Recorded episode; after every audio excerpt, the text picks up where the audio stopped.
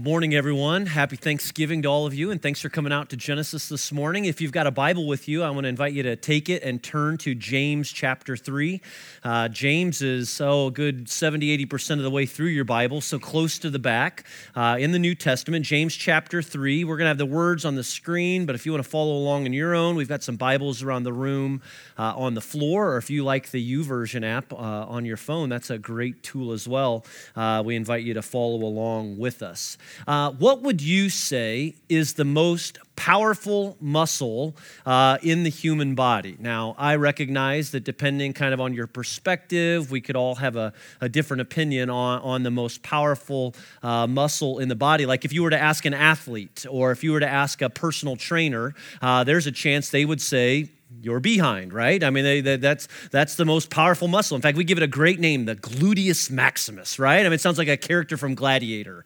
Or, uh, you know, can you, you know, as he enters the Colosseum, gluteus maximus has entered the Colosseum today. But we, we, we know if you're athletic at all, if you're active, you know it's critical to jumping. It's, it's a powerful muscle used for jumping, squatting, lifting things off the ground. If you ask a medical professional, though, uh, there might be some that would say, you know, I, I think about the most powerful muscle, I think about your heart heart, you know, and just all the work that your heart does. I mean, it's a, the size of your fist, but but it takes amount, you know, the, the, the amount, the, the, strength, the force at which it pumps is comparable to the to the force that you know in trying to squeeze a, a tennis ball. Get this, it does this on average 70 times per minute, 24 hours a day, seven days a week. It moves five to seven liters of blood per minute, or about 2,000 gallons a day. In the average lifetime, the human heart will beat uh, 2.5 billion times and pump 200 million liters of blood, or enough to fill 80 Olympic sized swimming pools, which is a little gross uh, to think about. But again, the, the heart is a powerful muscle. And as we're going to see in a moment,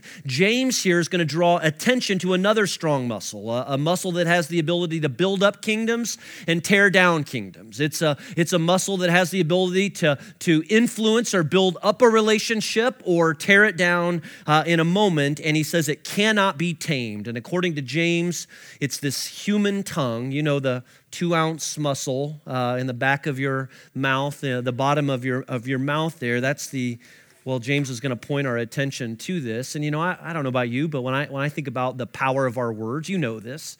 Uh, when I think about the power of words, I can't help but think about some of those moments in my 43 years of life where someone has spoken words of truth or hope or encouragement to me. And, you know, words like, uh, well done, or uh, I'm so grateful for you, I love you, I'm proud of you, uh, words like that build you up, right? They, they encourage you. They kind of give you an extra step uh, in your day. But I can also think about some hurtful words I've received uh, over the years. You, you know some of these. You've heard some of these. Those, those words that, as much as you try and forget about them, they, they sneak up on you. They find their way back into your life. Words like you're not good enough, uh, you don't have what it takes, I don't love you anymore, uh, or you're nothing but a failure. We, we don't forget those words easily. They have, they have a tendency to follow us around, they stick to us. And and I've certainly said some hurtful words, the words that I regret. It makes me sad to think about some of the words that I've shared to friends or people in my own home. You know, I, I know there have been days when I've said some hurtful things to my wife and to my children, and I'm usually tired or angry, but that's a really bad excuse.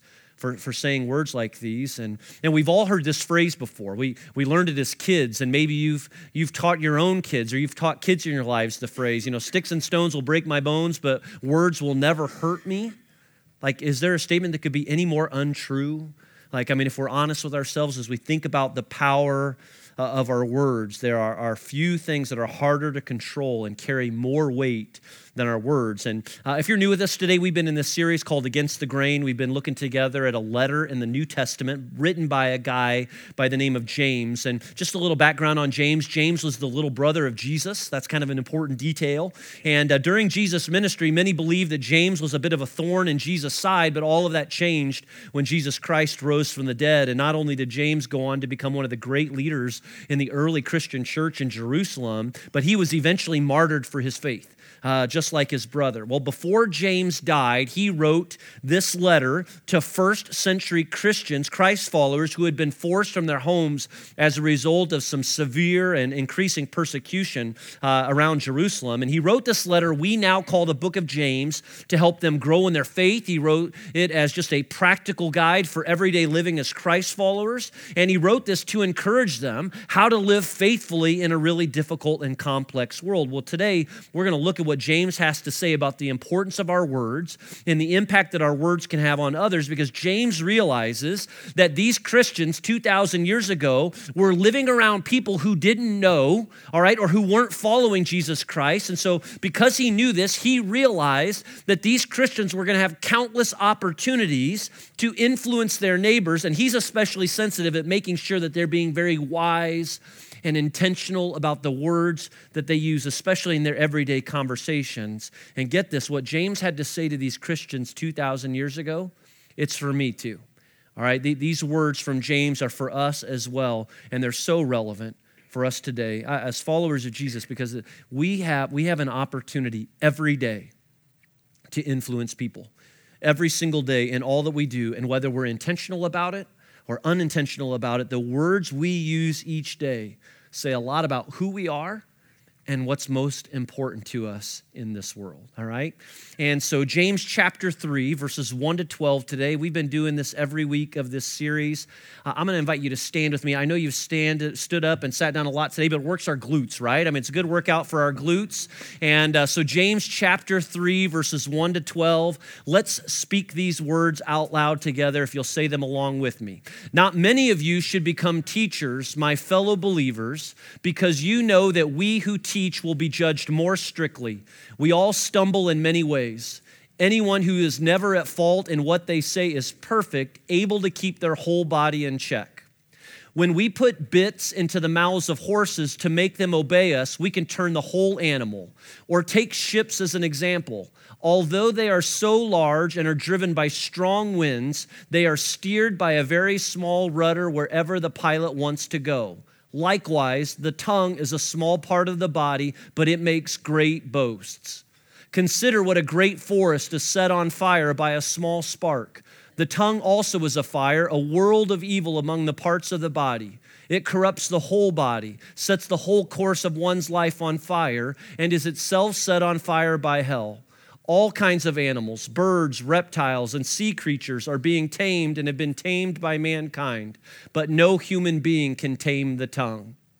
It is a restless evil full of deadly poison. With the tongue, we praise our Lord and Father, and with it, we curse human beings who have been made in God's likeness. Out of the same mouth come praise and cursing. My brothers and sisters, this should not be. Can both fresh water and salt water flow from the same spring? My brothers and sisters, can a fig tree bear olives or a grapevine bear figs? Neither can a salt spring produce fresh water. Thank you. You can have a seat. You know, our words affect and influence people in ways that we don't always see or understand. And James knows this, and he recognizes, again, that every single one of us, I just, I just want you to hear this today, all right? This is for me too. Every single one of us, your words, and my words have the potential to influence people and their lives in some pretty incredible ways. You pray with me? Father in heaven, we pray and ask that you would lead and guide us today uh, through these words. Father, it's our desire to look more and more like you in everything that we do. We recognize you have us on this planet for a reason and for a purpose. And so guide and direct us today in all that we do. And it's in Jesus' name we pray. Amen again just kind of walking back through some of this notice in verse 1 he james calls out right away not many of you should be teachers he says because you know that you who teach will be judged more strictly. And so he makes it clear that teachers of the bible are going to be held to a pretty high account. Now maybe you don't see yourself as a teacher uh, but let me clarify something for you here. In james day uh, a teacher was anyone really with a platform. And, and i don't mean a, a, platform like the one that i'm standing on right now but a teacher was someone who had the privilege of, of speaking into the lives of different different people. Get this. Uh, let, us tune in on this. If you've got people in your life, you have a platform. All right? If you have people in your life and your circles of influence, uh, you have a platform. You have an opportunity to influence people with your words, people in your family.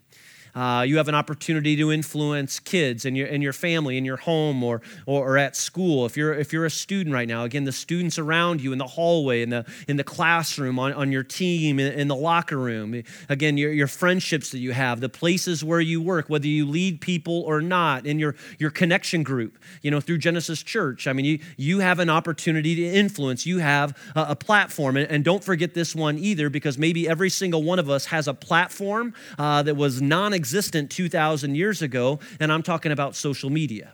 All right, and so if you have a Facebook profile, if you have a, a, Twitter, if you have an Instagram, well, you buy these things. I mean, these social media platforms provide anyone the opportunity to speak to large, far reaching audiences in, in a moment's notice. Now, social media in itself is not a bad thing, but every day we see examples of how it's abused and misused. And there have been a countless examples this past year of how destructive our words can really be. And we're all guilty right? I mean, we, we've all been guilty of these things. We've all contributed to the chaos and the rage that is so evident and prevalent in our country today. And the same must have been true 2,000 years ago, at least to some extent, because in verse 2, James says, you know what? We all stumble.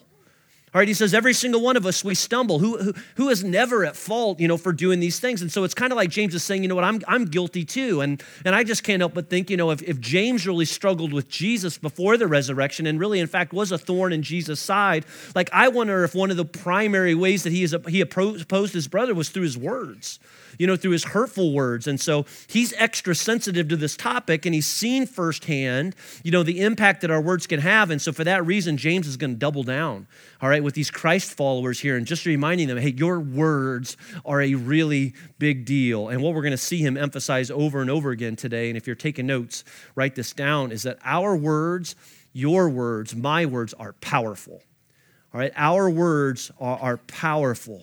And again, James is going to use different examples to help illustrate this. And he's also going to call specific attention to the power of the tongue. Look at verse 3. He, he, he, calls out some of these examples. He says, You know, when we put bits into the mouths of horses to make them obey us, we can turn the whole animal.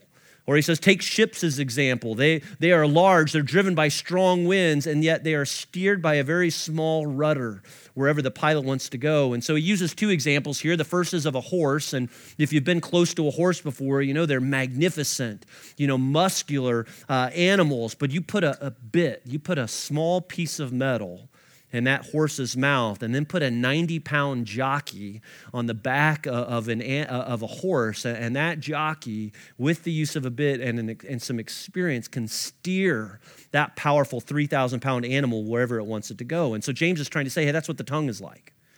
All right, the, the tongue has that same sort of effect, this, this tiny little bit of muscle. I mean, it, it can have a huge impact. And, and you know that. I mean, just, just think about what this looks like in, in everyday living. Like, think about, even in your life, think about how uh, your words can open promising doors and shut them uh, real quickly, or uh, think about how your words can hurt people or, or help people. Think about uh, how, how words can, again, tear down a relationship or build up a relationship.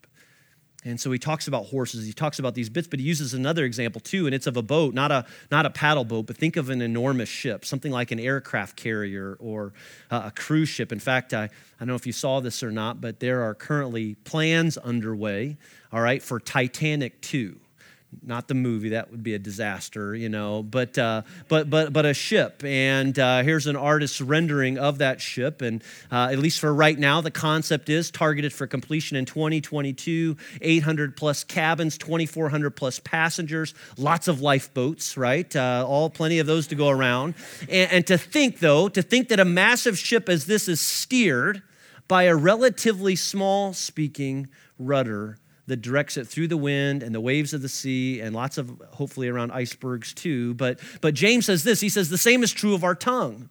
Our tongue has the ability to produce words that have the same influence on our body as the rudder of a giant ship.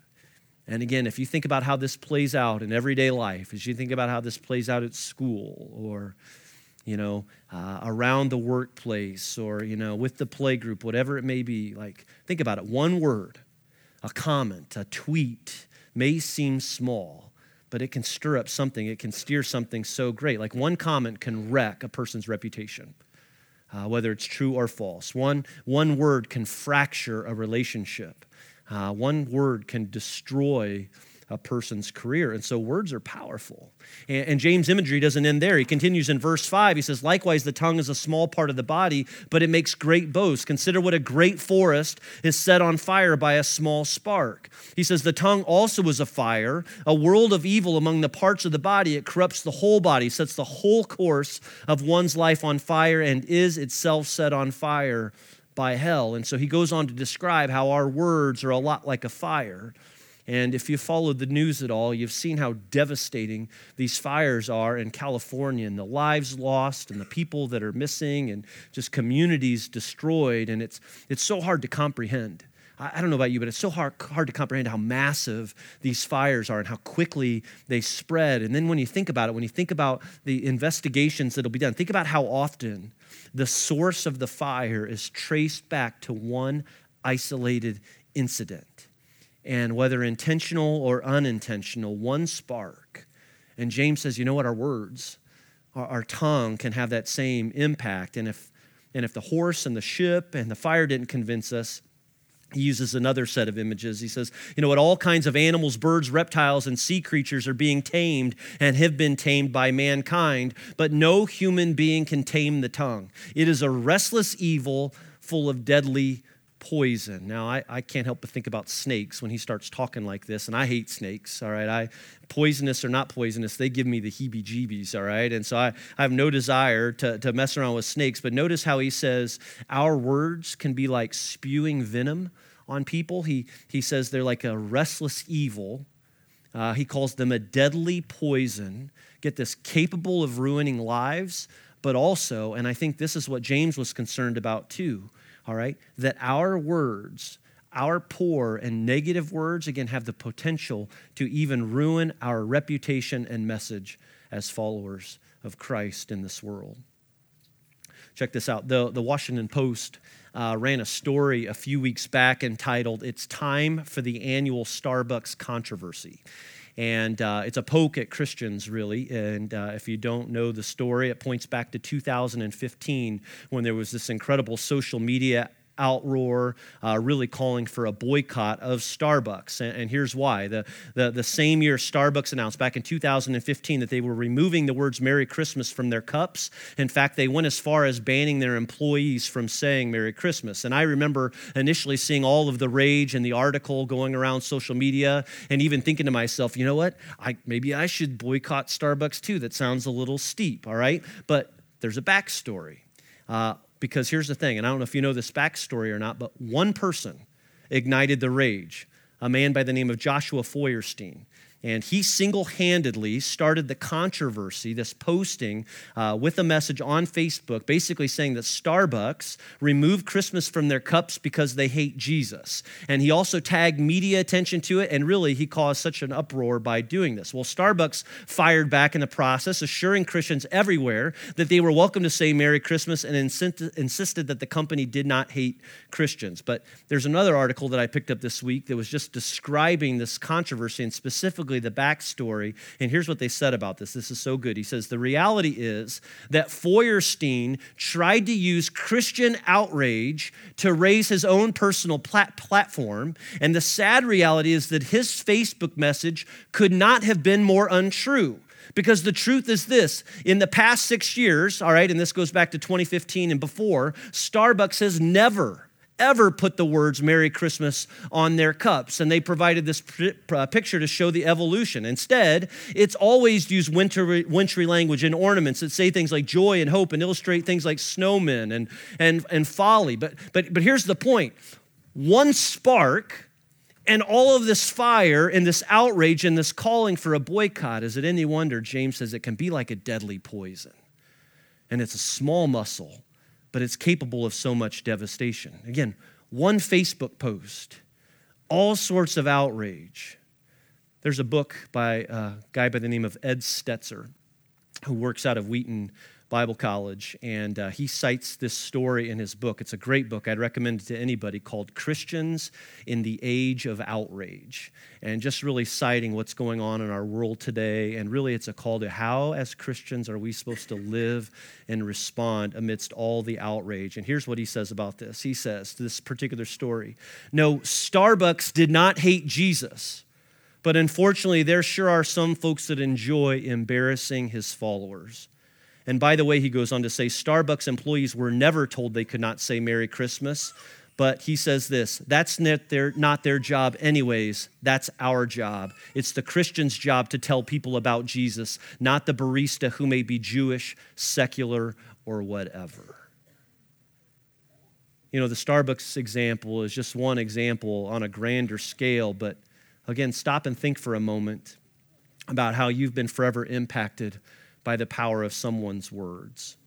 And whether they, they would be words that we sometimes call gossip, uh, lying, uh, hurtful or belittling words, racial slurs, inappropriate, sexist, misogynistic sort of comments. Words like these are harmful, they're dangerous, and unfortunately, they impact us in great ways. And we've all been hurt by words. And at the same time, We've all been guilty of hurting others with our words. And why? Why do we do it? Well, these next words from James could be telling. Look at verse 9. He says, With the tongue we praise our Lord and Father, and with it we curse human beings who've been made in God's likeness. Out of the same mouth come praise and cursing. My brothers and sisters, this should not be. Can both fresh water and salt water flow from the same spring? My brothers and sisters, can a, can a fig tree bear olives or a grapevine bear figs? Neither can a salt spring produce fresh water. And so we understand that our words are powerful. All right, James is going to those lengths already, but he also shows us this in your notes our words are revealing. All right, your words and my words are, are very re- revealing. He, he says, you know, the type of water we find flowing tells us something about the spring. The, the type of fruit we find growing tells us something about the tree. The point is this that our words reveal a lot about what's going on in our heart. All right? and what's going on in our lives. And Jesus had something to say about this. Uh, look at these words on the screen back in Luke chapter 6 verses 43 to 45. It was Jesus that said, You know what? No good tree bears bad fruit, nor does a bad tree bear good fruit. Each tree is recognized by its own fruit. People do not pick figs from thorn bushes or grapes from briars. A good man brings good things out of the good stored up in his heart, and an evil man brings evil things out of the evil stored up in his heart. And then the zinger. He says, For the mouth speaks what the heart is full of. And I wonder where James was influenced in his words. I, I think from his brother and hearing his brother speak these words. And again, just stop and consider how this plays out in life. I mean, we've all had a moment like this where we've blurted out something in the heat of a moment only to look back later and think, what, what was I thinking? That's not me. Or, or you say something and it leaves your lips, and the moment it leaves your lips, I mean, you desperately want it back, but it's too late. And what Jesus is saying is that, you know what, our hurtful words, our gossip, our hate filled, lying, excessive sarcasm, cynical words, well, these words are an indication of what's going on in your heart and with your faith. And if what is coming, let me just say this if what's coming out of your mouth, as you just think about this, as we think about this personally here today, uh, what's coming out of your mouth or showing up on your social media uh, isn't what you want uh, if others are seeing this in your life and maybe calling that out in you, hey, I'm, I'm, I'm just seeing the way you talk or the things that you're posting. Like if you find yourself saying words that are hurtful or destructive to others, it might be time to ask, well, what's, what's going on in my heart? Like, what is it with my faith? Like, why do I feel the need to say these things? Or to ask, do these words really reflect, you know, what, what Jesus or what I claim that Jesus has done for me? Or would Jesus be proud of what I'm saying? Or how about this? Do these words provide me a greater platform to talk about my faith in my Savior? Or are they driving people from me, or maybe even worse, driving people away from the Jesus that I claim? And let me call your attention to one more phrase that I think would be way easy to pass over. Back in verse 8, notice what James says about the position we find ourselves in. He just says this He says, But no human being can tame the tongue. And there's no getting around what he's saying here. I mean, he's basically saying, you know that our tongues are uncontrollable, that we lack the ability on our own to tame the tongue. And I can't help but look at that and think, well, then, is there any hope? You know, or, or where does that leave us, you know, in our desire to follow Christ, to be a model for Christ in this world? Well, I think the answer is, well, hopefully, hopefully it leaves us even more desperate for Christ that we just realize once again that we need Him more and more and every day in our lives because what you and I are incapable of accomplishing on our own, Jesus is able. He is able to do that work in us. By His Spirit working in our lives, He can produce these things. And thankfully for us, Jesus came and lived the perfect life. I mean, that's the glorious hope that we have. He lived the perfect life that we could never live. He spoke the perfect words that I would love to speak, that I'm not able to speak, that we're not able to speak, those words that we're all we've all fallen short of. And He died well, he died, thankfully, for our sinful words. He died for our actions, and then he was raised from the dead, and Christ overcame sin for us. Uh, he overcame sin for you and me and each of us. And not only does he save us from our sin, all right, and that's the great hope that we have, but get this, and this is what we have to keep chasing after. He's also invited us into a new way of living in this world. And that's what James sees, all right? That's the vision that he has is the people that are going out and living the world and living differently. And that's the same hope that we have.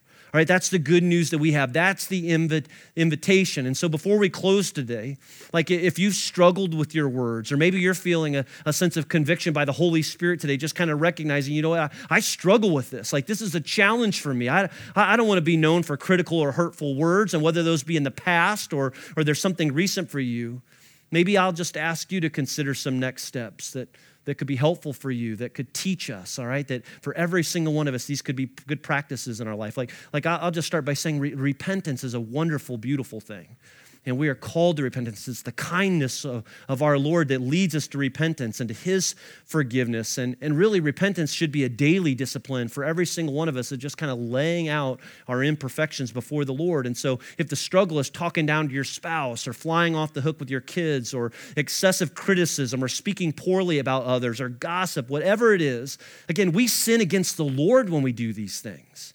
All right, it's not just against other people. And so part of your time, my time with the Lord each day, can be giving an account of where we've fallen short and seeking the Lord's forgiveness and guidance and experiencing that forgiveness and enjoying it. But a big part of repentance is get this changing direction.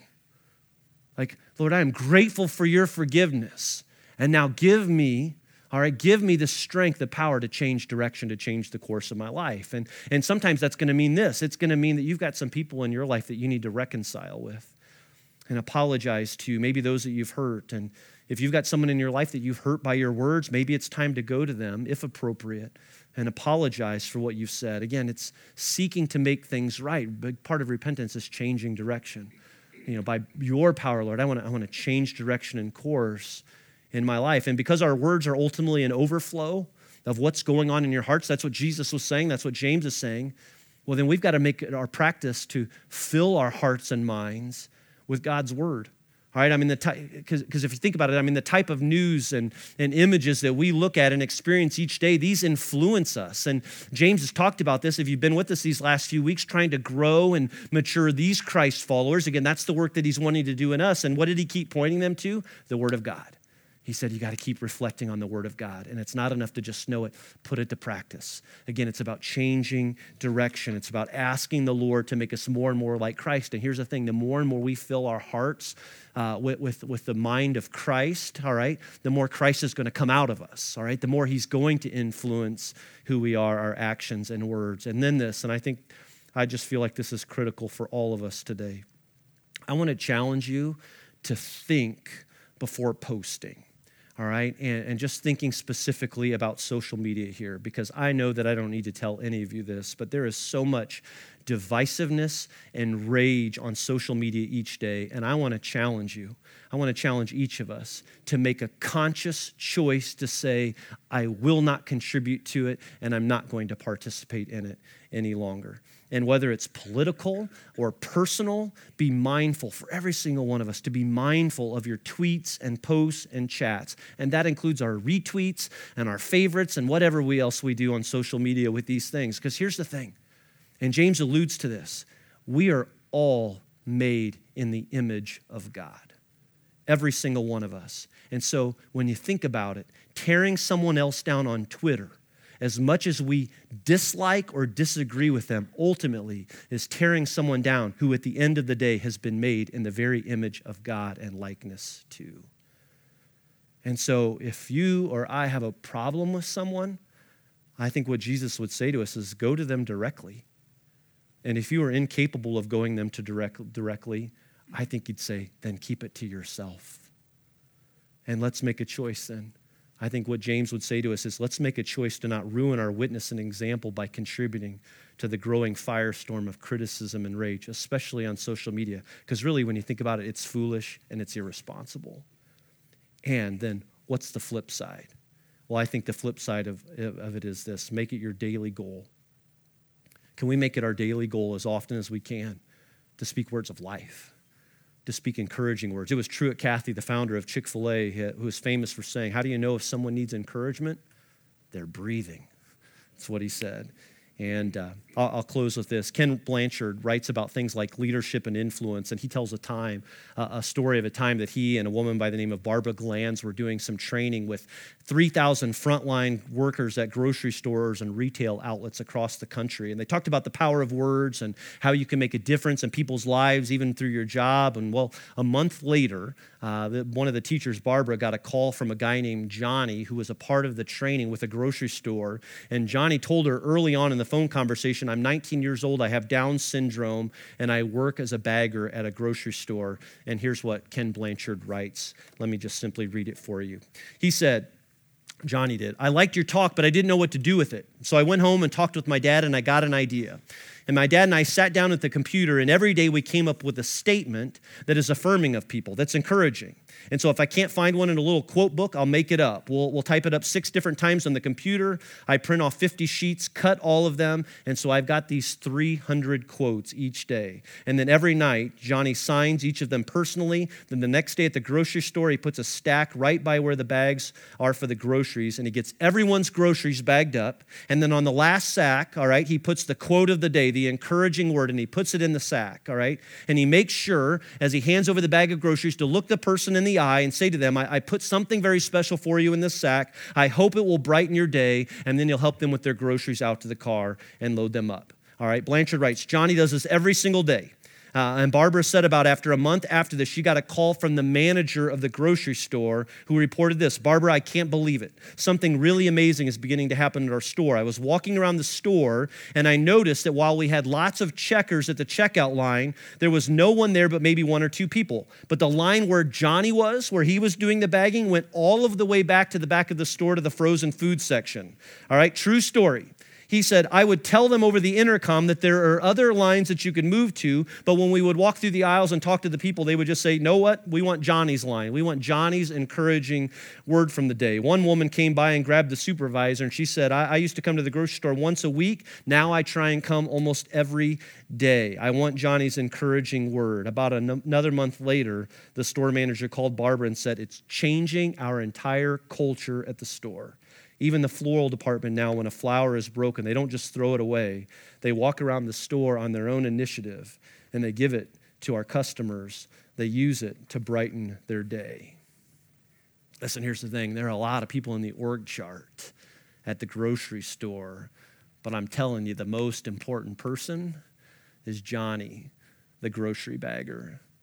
And he's taking this opportunity to speak words of life, life that words that can change a culture, it's certainly changing people, at least according to the story.